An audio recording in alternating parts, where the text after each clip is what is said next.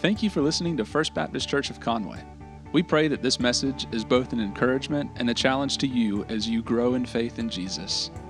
While we're happy to provide this resource, I want to remind you that this alone cannot meet the need we all have for fellowship and corporate worship. So we hope you'll be able to join us this Sunday at 10 a.m. Or if you're not in the area, give us a call and we'll do our best to help you find a good church to visit. For now, here is this week's message. Well, good morning. I'm glad to be here with you as we start our new series called The Gospel According to David. And this isn't one of those books that you may have missed in your New Testament that you've never heard of. What this is, is we're doing a character study. We're looking at the life of David, and we're seeing, well, for one, his story is just amazing, a great story to look at. But we're also going to see on his journey of life how so many different things actually point to Jesus Christ. And also apply to us. And so this morning, we're just going to take some time and look at the humble beginnings of David. His entire story is all about the grace of God. It's about a boy from the middle of nowhere whose family didn't think he was anything special that God called to do something amazing. And this is important because this isn't a story, listen, this isn't a story about somebody who thought they could do something amazing. This isn't a story about a family who thought their child was going to be amazing and, and spoke into that. This isn't a story about parents who gave their kids everything football, soccer, travel ball, went to the best schools, tutors, got the newest cars, had absolutely everything in order for them to succeed. It's not a story about that. It's a different kind of story. It's a story of an ordinary boy being used by God in an extraordinary way. Because that is what God's grace is all about. It's not about what we deserve. It's not about what our parents give us. It's not about what it's we've earned. It's all about what God what God wants to do. And I honestly believe this, and I really do believe this. I believe God wants to do extraordinary things through each one of us. And I also understand if it doesn't feel like that's true. You see, there was absolutely, without a doubt, no reason for God to call me into ministry. I really didn't grow up in church, and honestly, I didn't like church. I thought it was boring. You ever been there? Some of y'all like, and it still is, Brian. We're working on it, okay? But look, church people, church people were super weird. And they are still weird. I'm just one of them now, right? I've gotten used to it. But as a youth, I got into a ton of trouble. I got horrible grades in school. As I told you before, I really did graduate high school with a combined GPA of 1.52. That is a D, it's not different in Virginia. I was living with brokenness from all the sin I'd done in my life. Even as a high schooler, I, I did a lot. And I was living with that and dealing with that, dealing with the consequences of my own action. And when I felt that God was calling me to teach, I was scared to death. First, I was utterly embarrassed to try to speak to that of who I was and what I've done, to then verbalize to other human beings that I thought God wanted me to do something because there was absolutely no reason for Him to do that. I thought there's no way He should use me. I mean, absolutely no reason. But once I mustered up the courage to actually speak and talk to people about it, people I trusted, once I worked through that, I had a lot of older pastors say, no, don't do it. Like, stay away from it. Go do something else instead. Probably should have listened to those guys. I'm not gonna lie, okay? I'm just being honest. That was a joke, okay? Bad joke, okay? Bad timing. Sorry, we'll move on. But even worse, when I resolved to do it, and I started uh, realizing how inadequate I was. I started, I started looking at other pastors, and the one church we particularly went to, um, this, this guy Daniel, he planted this church, and when I would sit under his teaching, I would only be shamed about how good I wasn't. I would look at him and I would hear him every Sunday, and I would feel utterly defeated. I thought, if I'm supposed to do that, God, there's no way I can do it. God, I don't have the charisma. I'm not smart. I'm not cool. And at that time in my life, I couldn't even talk for 30 minutes without cussing. I'm not joking. I was like, Lord, there is no way, there is no way I'm supposed to be up there. I would leave church every Sunday feeling crushed. It's not supposed to happen, is it? It's supposed to be the other way. But I just felt defeat. I said, There's no way, God. Have you ever been scared of the unknown? Trying new things ever make you nervous? You afraid to fail, worrying about what everybody else thinks? You ever been nervous or reluctant to commit to church, commit to ministry, thinking, God's not gonna use me, He can't use me, I shouldn't be a part of this thing? Have you ever struggled with this idea of God calling people and wondering what that even means and if you've missed a phone call? You ever try to figure out how in the world, how in the world can I do those things that I haven't told anybody, those things that are deep down in my heart that I know I want to do, but it's too embarrassing? I mean, he's not talking to me. Have you ever been too scared, wondering how you could even do it, even if you tried? You ever felt like you didn't know enough, weren't good enough, weren't smart enough? You've done way too many things wrong and God's just done with you? In other words, the stepping out on faith trying new things for the Lord make you uncomfortable? If any of these things apply to you, or maybe all of them do, then lean in because we're going on a great journey this morning to learn about David. If you have your Bibles with you, you can open up to 1 Samuel 16. If not, all the verses will be back on the screen. You can follow along just fine that way. But here we're jumping into the middle of the book, so here's what's going on. Saul was the king of Israel. A king, uh, this idea of a king was a new thing for the nation of Israel. They wanted to be like all the other nations. God said, getting a king's a really bad idea. I don't want you to do it, but he allowed them to do it. This is important. God doesn't want you to do something, but then he allows you to do it if that's what you really want to do, and then you got to sit in that mess, don't you? Right? Y'all ever done that? That's what they were experiencing. So Saul was chosen to be king. And during Saul's reign, God actually rejects him because he would kind of listen to God, he'd halfway listen to God, he'd then reinterpret and do things his own way, right? Looking out for himself. And one time, here's what God says in 1 Samuel 13, 14. He rejects his family. He says, Listen, the, the, kingdom isn't going to be passed down through your kids. It's not going anywhere else than you. I got to find somebody else. Here's what he says 1 Samuel 13, 14.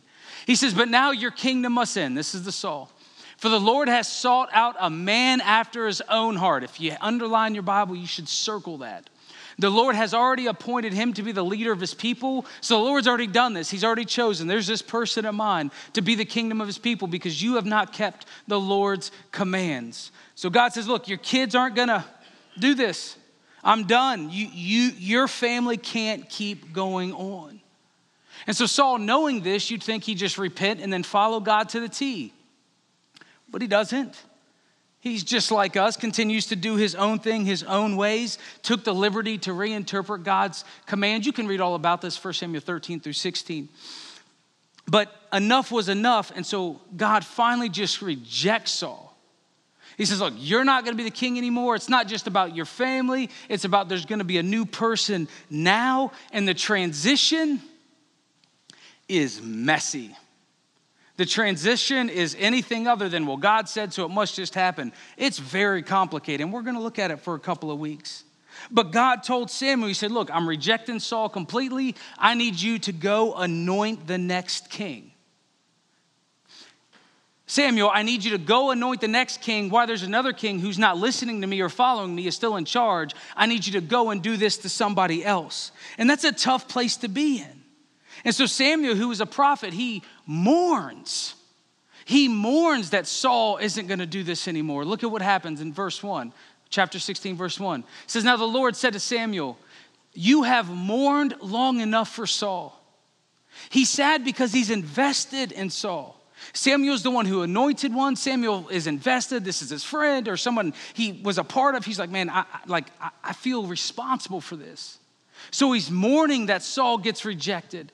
He said, You have mourned long enough, time to move on. I have rejected him as king of Israel. So fill your flask with olive oil and go to Bethlehem. Find a man named Jesse who lives there, for I have selected one of his sons to become king. And for me, this is just a great reminder to remember there's a season of mourning for situations, there's a season of, season of mourning for other people's situation, but we can never forget we are to be about whose work? Right, God's work. There's always going to be transitions between people and leaders and things, but we have to be about the Lord's work. His purposes and plans must prevail. And so Samuel's emotionally invested in this thing. But God said it's time to transition. So look at verse 2. But Samuel asked, He said, How can I do that? For if Saul hears about it, he'll kill me. God says, Take a heifer with you, the Lord replied, and say that you have come to make a sacrifice to the Lord. Invite Jesse to the sacrifice, and I will show you which one of his sons to anoint for me.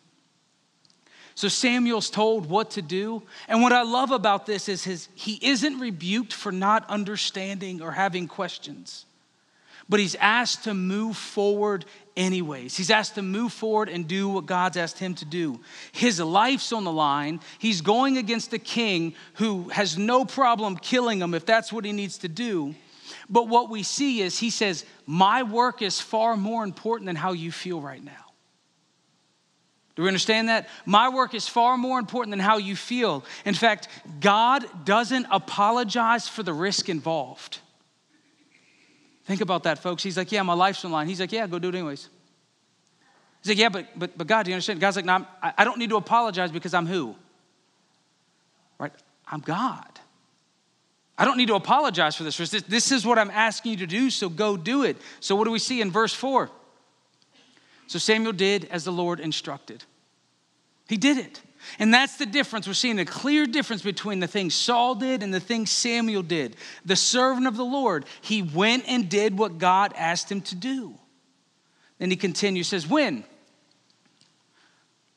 says, When he arrived at Bethlehem, the elders of the town came trembling to meet him. They're scared of Samuel. Says, What's wrong? They asked. Do you come in peace? You see, Samuel didn't play around. And they knew that he could come and bring judgment. There's stories all throughout where Samuel just, he's a tough guy. And so they're saying, here's the prophet of God coming to our town unannounced.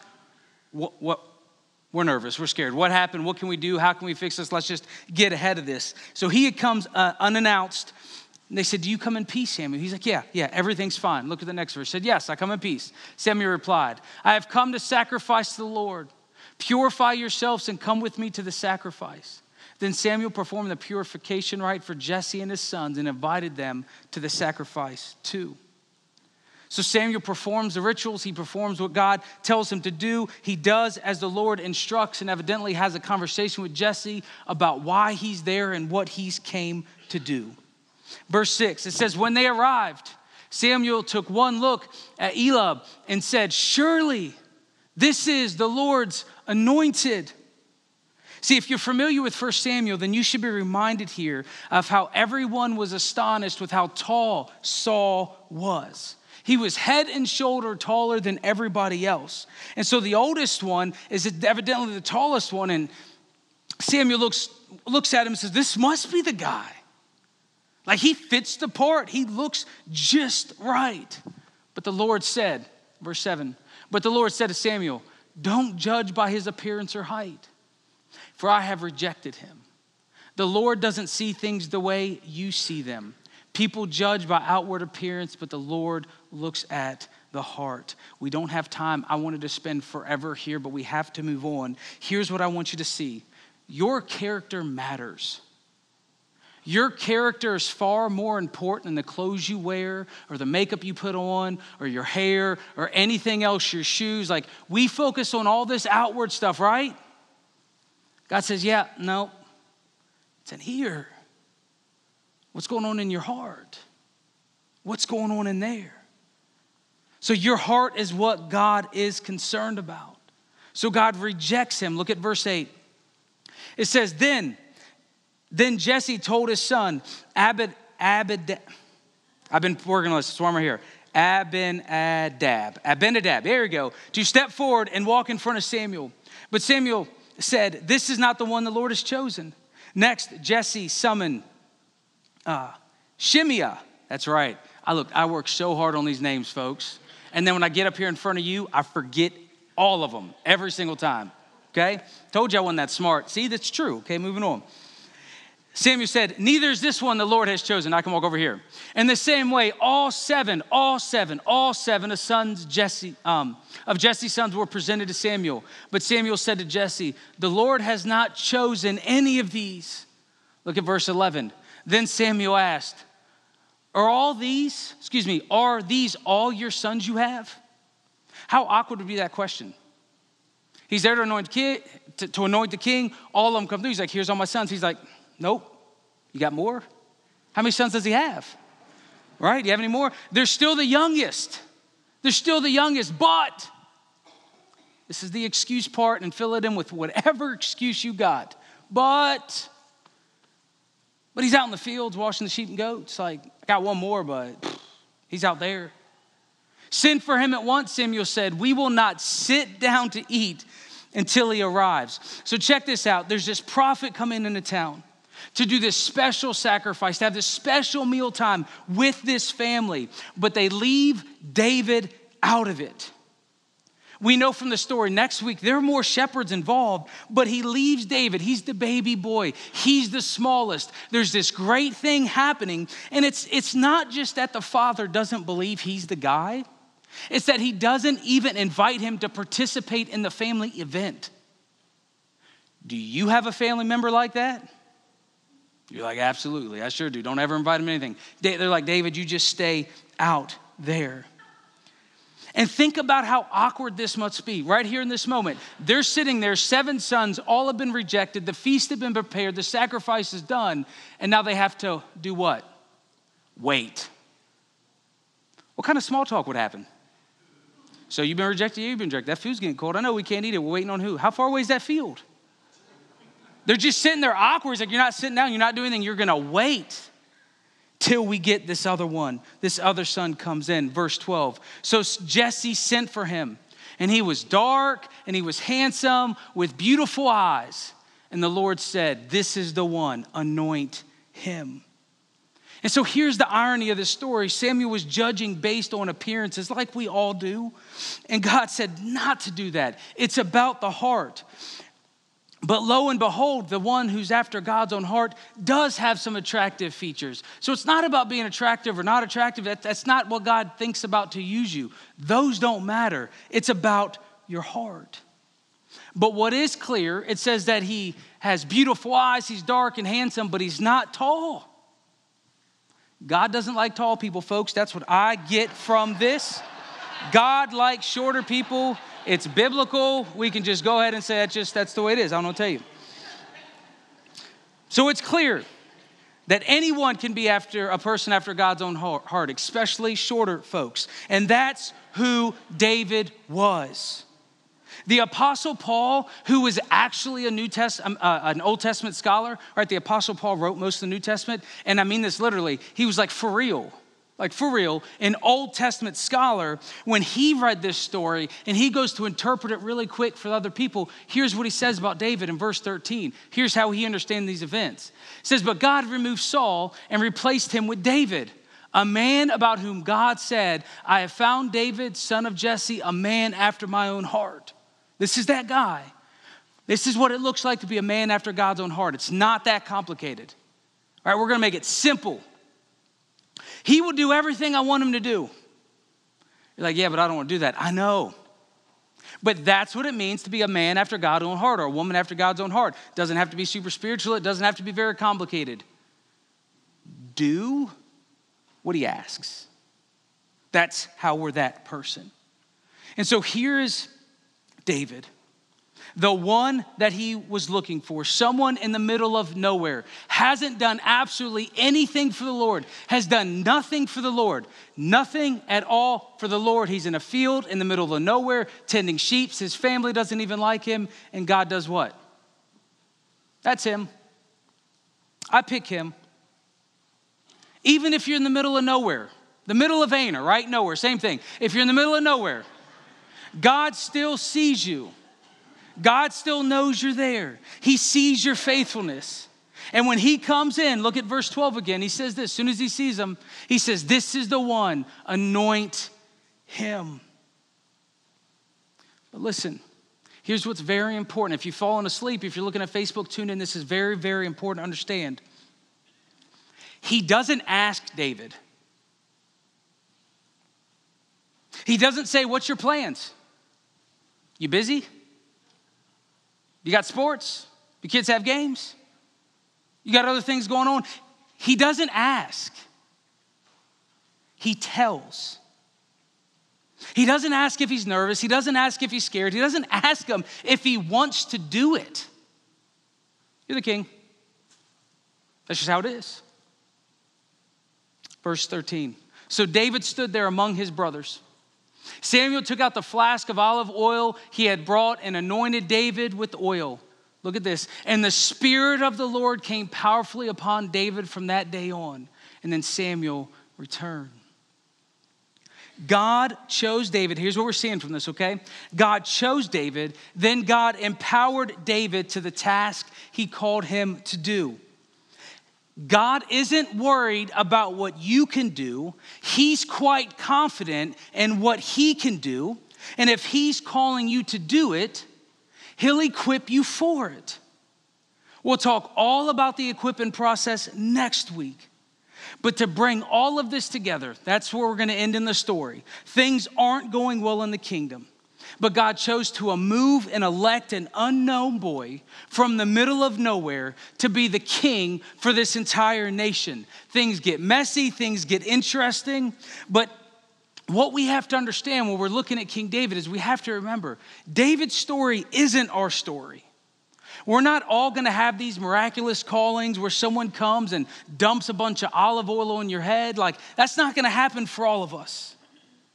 But what we can learn from David's story, along with Jesus' story, we can see how God works and what God does. And we can see that he's still up to the same things. From the life of David, I just want to point out a couple of foreshadowing things to come. You see, we see David anointed in Bethlehem, an unknown, uh, an unknown boy chosen by God to be the leader of Israel. And then from the life of Jesus, we see God choosing a smaller infant baby boy from Bethlehem with unlikely parents to be in charge of the entire world. You see, as David was anointed to be king, Jesus was anointed as well. You see, Christ, and I hope you know this, Christ isn't Jesus' last name, it means anointed one. It's the same thing as the foreshadow. He is the anointed, He is the Messiah, He is the chosen one, the true King, the everlasting King to come. And while this story is about David, we have to get that clear. We see the foreshadowing of things to come. And so when Jesus steps on the scene for these Jewish people who are very familiar with the story of David, they should understand and recognize that God is in the business of doing unlikely things from this little town of Bethlehem with unlikely people. But you see, God chose David before he had done anything anything. He chose David to be the recipient of his grace before he had done anything to earn it. And folks, this is extremely important to understand for us. David, listen, I'm gonna repeat myself. David has done nothing, but God chose him. You see, his story is different than our story, but the gospel expounds on these same ideas and ex- expands them to every single one of us. Because listen, the gospel, the story of Jesus Christ and what he has done, the gospel tells us that God's grace is available to every single person. The gospel tells us that God invites and God calls all people to receive his grace. That is what Jesus Christ has done on the cross for them. He calls all of us to accept it and then live into the plans and purpose that he designed us for. So every person is invited to be recipients of God's grace right now. He's calling them to do that. So let's just take a couple of minutes to understand this idea of calling. Because when we hear calling, we over spiritualize it far too much.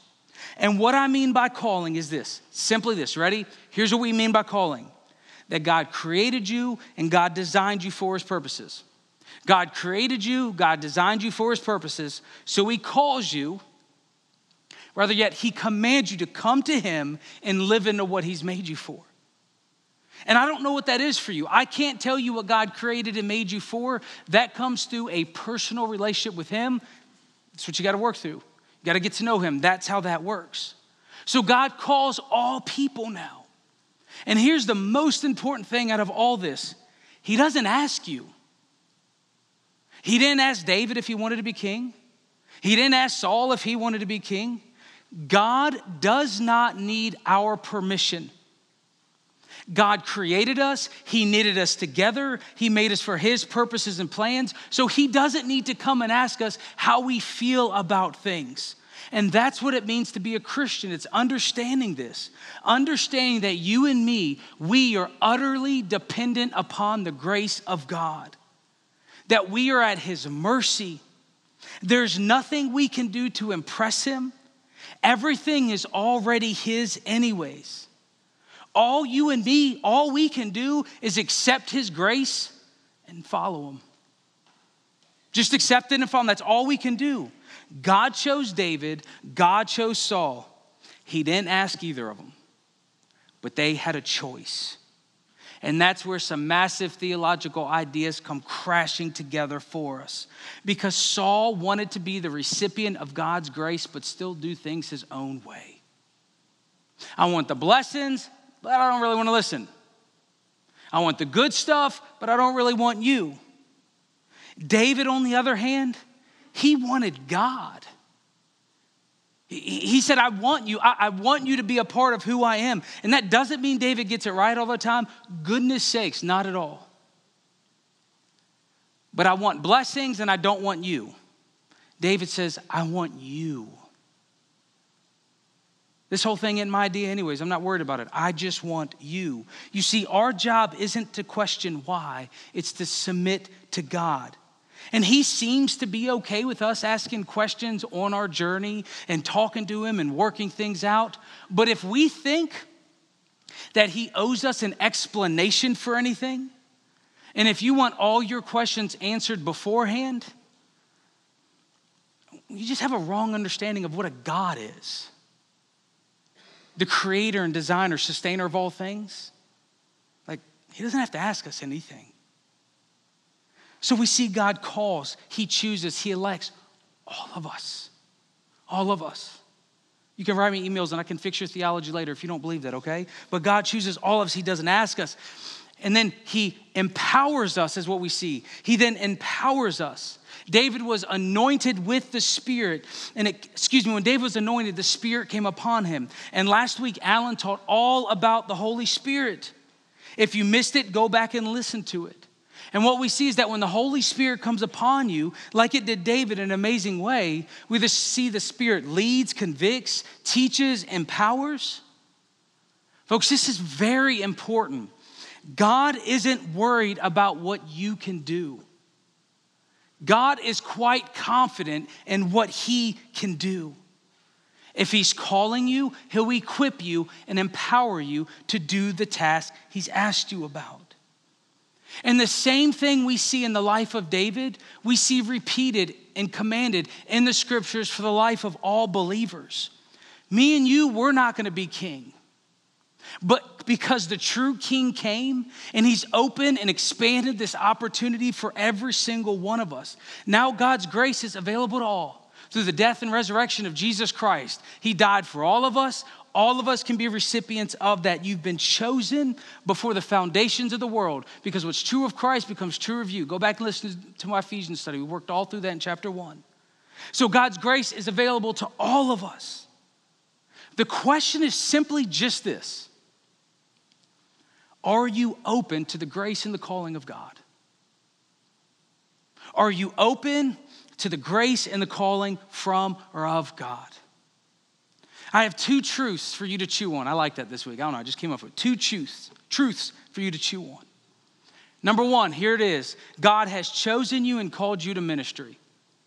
It's a fact, it's a truth. You just have to own that. You have to think about it. God has chosen you and called you into ministry. Ministry is not just for pastors. If you didn't know that, please sign up for Growth Track 101. We talk all about it.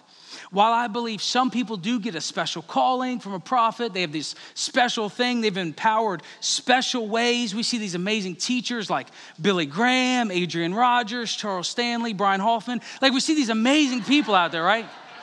Like that God has just done this great work through. Like we're not all gonna be them, that's okay. But we were all created for a purpose. Y'all weren't supposed to catch that, by the way. You weren't, you weren't supposed to catch that. But we were all created for a purpose. You see, Jesus, the rightful king, the rightful ruler, affirms this when he tells his followers, he commands them to make and mature disciples. Make and mature followers of me. This will be different for everyone. And some of you are called to some very specific leadership things, like David. But what we're told over and over again that each one of us are supposed to be taking an active part in God's kingdom work. Like, this is what we are to do as Christians, not just come to church. We are to take an active part in producing for Jesus Christ. It all starts there.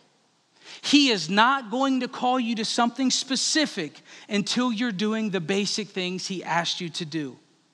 For instance, I wouldn't give an employee a special task, an important task, if they're not doing the things already required by their job. Would you? If you're not already doing the basic stuff, why would I call you to an even greater thing? So it all starts with that understanding. And here's very important, okay? I love you enough to tell you this. He hasn't asked you if you wanted to because He's God and He doesn't have to. He's shown you his great love on the cross. Don't forget that. And now he says, Come on. I got a plan, I got a purpose. I'm doing some great stuff. Come on. Like he's excited. He wants you to be a part of what he's doing. He's told us this. He has told you you're supposed to be doing this. And from what I gather, you and me, we have three options. It's the most I can come up with. Alan maybe to come up with more. Listen, number one, you can reject his grace and calling. You can reject it. You can be like, I don't want to do that. And we see that's a choice. We can refuse His grace and the work of Jesus Christ in our life. We can reject His sacrifice and do our own thing. And then you get to stand in front of God on your own account and explain to Him why you're good enough.